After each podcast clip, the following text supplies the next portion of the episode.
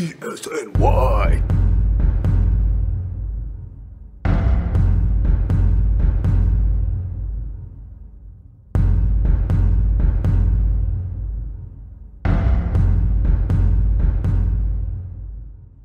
Sabo Radio.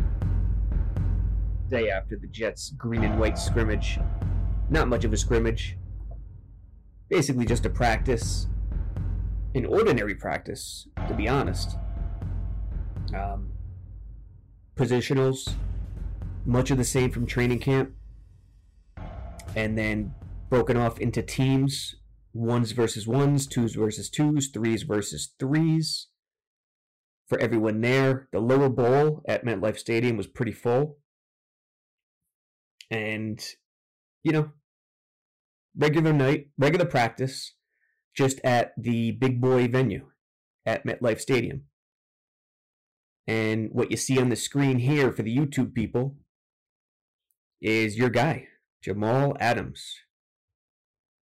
Now, he's not only just the most talented safety in the league. I think he was uh, what five votes shy of first team All Pro honors a year ago. Um, Jackson from Chicago, with his numbers, Derwin James, San Diego, L.A. Excuse me. Bested him for the first team, but Jamal was the best safety in the league last year. He did it, unlike Derwin and Jackson, without a legitimate pass rush in front of him. He did it with far less talent around him. So, calling him the most talented safety in the league is not a stretch by any means. He is. When you look at the film, there's no question. But when it comes to football, it's not just about talent. Talent comes after other attributes. It comes after the will to play. It comes after dedication. It even sometimes comes after helping build a culture. And that's what's so great about Le'Veon, I'm sorry, Jamal and Saquon on the other side, on the blue side. These guys are more than talent. They build cultures. They do everything on and off the field that folks don't generally see, that builds winning football programs. And last night, it was on full display for Jamal.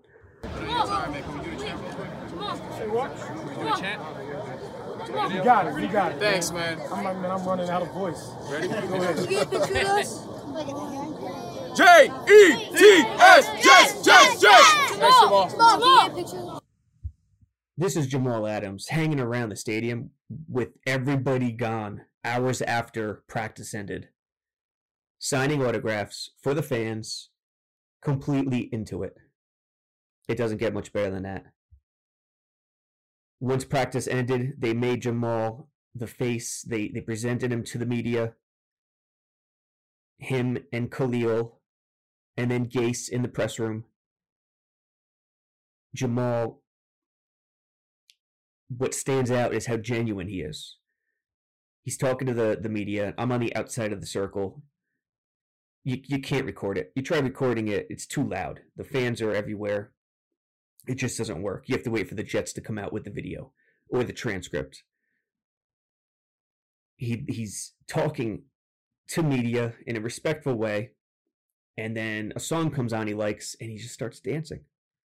He just starts moving and dancing not in a disrespectful way whatsoever. He just couldn't help himself. Full of energy, full of that youthful enthusiasm that helps drive everything this team is trying to do. And that's part of the reason the media eats him up. That's part of the reason they love him. And once he was done with the media, he went right over to the fans. They're screaming at his name. It's a mob scene. They're all after him. I turned to one of the Jets' top PR guys and say and said, "Man, he's exactly what you want in a face of the franchise." Of course, Sam Darnold is the face. It's just the way the NFL works, quarterbacks. But 1A, 1B, Jamal Adams, it's exactly what you want. You can't You can't manufacture this. Either kid has it or he doesn't have it, and he has it. And the PR man, PR individual who will go, uh, who will remain nameless because that's it's not proper to name people in this scenario, this situation. He turned to me and said, and it's real, and it's genuine. It's not fake. That enthusiasm, the way he interacts with fans. And man, it's so completely true. And for the Giants people out there, I think Saquon Barkley is that of the same mold. And no, and listen, you could argue all you want about the Barkley Darnold debate.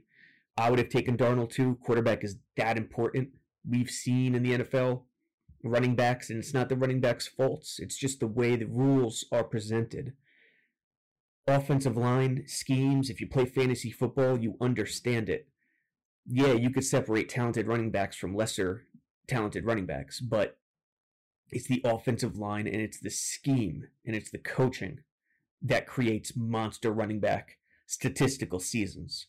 In Denver, Olandis, Gary, Mike Anderson, it didn't matter who they put behind that line in that offense. They got it done. Priest Holmes was a, was garbage in Baltimore. Garbage. Nearly out of the league. He goes to Kansas City. He's one of the best fantasy players of all time. Last year, Damien Williams in Kansas City, I mean, are we kidding here? CJ Anderson in LA for Todd Gurley? So you could debate Darnold, Barkley all you want. What you can't debate is the intrinsic value Barkley offers up for the Giants. It, it, comes in the same fashion as Adams does for the Jets. And that's number takeaway number one from the green and white scrimmage last night. Takeaway number two Adam Gase, following practice, was ready for this question he was asked, Do you regret leaving Avery Williamson in the game? He responded with a quick yes. Now, who's responsible? Who. Listen, the head coaching situation with the Jets, it's almost offensive head coach, defensive head coach. Gregg Williams is that respected. It's almost Ditka, Buddy Ryan. So, even if Gregg Williams went with that personnel, his explanation was to keep Avery on the field because Hewitt is playing a new position. He's playing the mic, and he wanted some veteran talent next to him. So, but even if Gregg Williams threw Avery out there, that doesn't mean uh, Gase couldn't have stopped it. He didn't stop it. Avery Williamson gets hurt, and the rest is history. So he admitted that. Other things, Chris Herndon, he's not going to uh, pull back on Herndon. He's going to leave Herndon with the first team all preseason, even though he's suspended for those first four games. Little surprising there because there's no clear cut number two tight end. Tomlinson will probably get a lot of work. Griffin will probably get a lot of work. Daniel Brown was tremendous. He received a lot of targets, a lot of action last night in the scrimmage in practice. Uh, he's their true vertical threat tight end. Uh, the only other one aside from Herndon by far. Griffin's more of a balanced guy. Tomlinson's more of a blocker. Wesco's more of a blocker. So expect that uh, rotation to continue when Herndon is suspended for the first month. What else did we see from practice? Well, it's we saw a lot of dime look last night. We saw a lot of the coaches focusing on heavy pass situations, third and long. Marcus Maye was with the first team. What we saw was a lot of three safety sets. This means Maye and Miles deep as the two safeties, with Jamal Adams acting as the edge, acting as the linebacker, acting as the robber, or even Miles and Jamal in the box with Maye deep as a single high. That's going to be a huge package for the Jets when the offense is in third and long or even second and long, and they stick with 11 personnel, four receivers, they'll go to it a lot. But third and long, they'll get the dime, their big dime out there, three corners, three safeties, and Jamal Adams will do a lot of pass rushing. He'll do a lot of linebacker work. He'll do a lot to try to alleviate what Avery Williamson would have brought to the defense. And it's probably a coincidence that we saw it last night because they needed to still work on these dime packages. But it's interesting that they're working on these dime packages a lot more last night rather than the rest of the summer. You know, the practice after Avery Williamson gets hurt. Because that means Jamal is in Gregg Williams' wheelhouse. The toy. You could blitz him. You could use him on the edge as run support. You could use him as a second linebacker next to Mosley. And the way it looks is six DBs in there. You know, you get to three corners, Poole in the slot, Maye and Miles deep, or Maye single high, Miles as a strong safety opposite Jamal Adams. Then you get your three rushers, two linebackers, or four down linemen, one linebacker. So Mosley and Hewitt, or Mosley and Cashman, with three man front, which would be Leonard Williams, Henry Anderson, Jordan Jenkins, or Quinnen, Leo, Jordan Jenkins. Going with the three big guys is tough because you need at least one pure edge, which Jordan Jenkins is at least a little bit, even though he's more of a bull rusher. But Jamal, the point is Jamal Adams is an in the box player in the looks that we were seeing last night. On the screen here, you see Deontay Burnett, terrific catch on the sprint out from Siemian, one handed by the flag touchdown. Um, other standouts, Khalil was with the first team.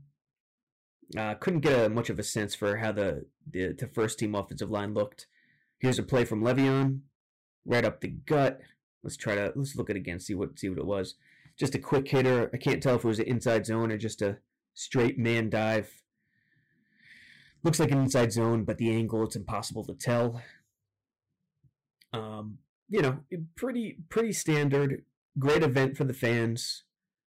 Jamal Adams was tremendous, and, and it really shows. And also the other thing, Le'Veon Gase confirmed that he's not going to play during the preseason. We all knew this. What's the point in asking? Uh, You know, Le'Veon Bell, he'll bring the headlines in, but come on, we don't need to ask. We already know. Uh, fireworks after the show. I did not get to see that. Um, Marcus Maye was back. Khalil was in there. And for everyone thinking Blake Cashman has an inside track to be that second tight end, I said it on uh, Jets All the Way, the last podcast, yesterday. He doesn't. Neville Hewitt is the guy right now. It's CJ Mosley and Neville Hewitt. Cashman still has a lot of work to do. And James Burgess as well. Uh, you know, Cashman, eh, Burgess is ahead of Cashman as well. Early in camp, Cashman is getting rotated in as a nickel, uh, as a sub linebacker, but he's not getting those looks much anymore. And he hasn't been getting rotated in as a first teamer, a pure first teamer. Hewitt is. Copeland and Luvu are as the will linebacker in 4 3 sets defensively also w- w- noteworthy play the game defensively was made by Frankie Luvu and James Burgess. Uh, three step drop, it, it was either a slant or a, a flat to the right. I think it was Siemian. Threw it. Uh, tight end was blocking Luvu. I forget if it was Brown or Griffin, but one of them. Luvu diagnosed the play immediately. It was a tremendous play once he realized it was a three step drop and he wasn't going to get to the quarterback, he slowed down, timed it perfectly, jumped in the air to bat the ball away, and deflected it right to Burgess. Burgess catches it, goes to the house for a pick six. I think it was a pick six. I'm not sure if he got tracked down. But that was the play of the game defensively by far. And for Brown or Griffin blocking the guy, you gotta. I know you're you're a tight end and you're not a tackle, and you're looking to um, take on the the speed rusher but you got to know it's a three step drop. And because it's a three step drop, you got to remain engaged or cut. You can't let the hands get up defensively. So that'll be a teaching point offensively. You can't give that space because if you give that space, the hands can go up and deflect a three step drop. If it's a five, seven step drop, yeah, give that space because that defensive lineman's going to rush the passer. He's not going to stop. He read the quarterback. He read that he was going to get rid of it quickly. He couldn't get to him. And the only thing he could do is potentially bat the ball down. So that was the, the defensive highlight of the game. And, uh, you know, Le'Veon was Le'Veon. Uh, Crowder was great. Um, you know, it was an interesting night all the way around. Gase very remorseful about Avery Williamson, but Jamal Adams, folks, you you can't wish for anything better than what Jamal Adams is. You just can't do it. The way he interacts, the way he conducts himself, you can't buy that. Either a kid has it or he doesn't. And if the kid has it and also is the best player in the league, the most talented player to his position in the league, you have a special kid. And you have a kid that you could build off of and you could actually build a championship program with. And that's the goal. So, Adam's good. Gase remorseful. Gregg Williams, a lot of dime, big dime looks with Miles and, and Maye as the two deep safeties with Adams in the box, wreaking havoc. Daniel Brown, very good offensively. Burnett, tremendous catch. Khalil in the mix now. Until next time, Sabo Radio.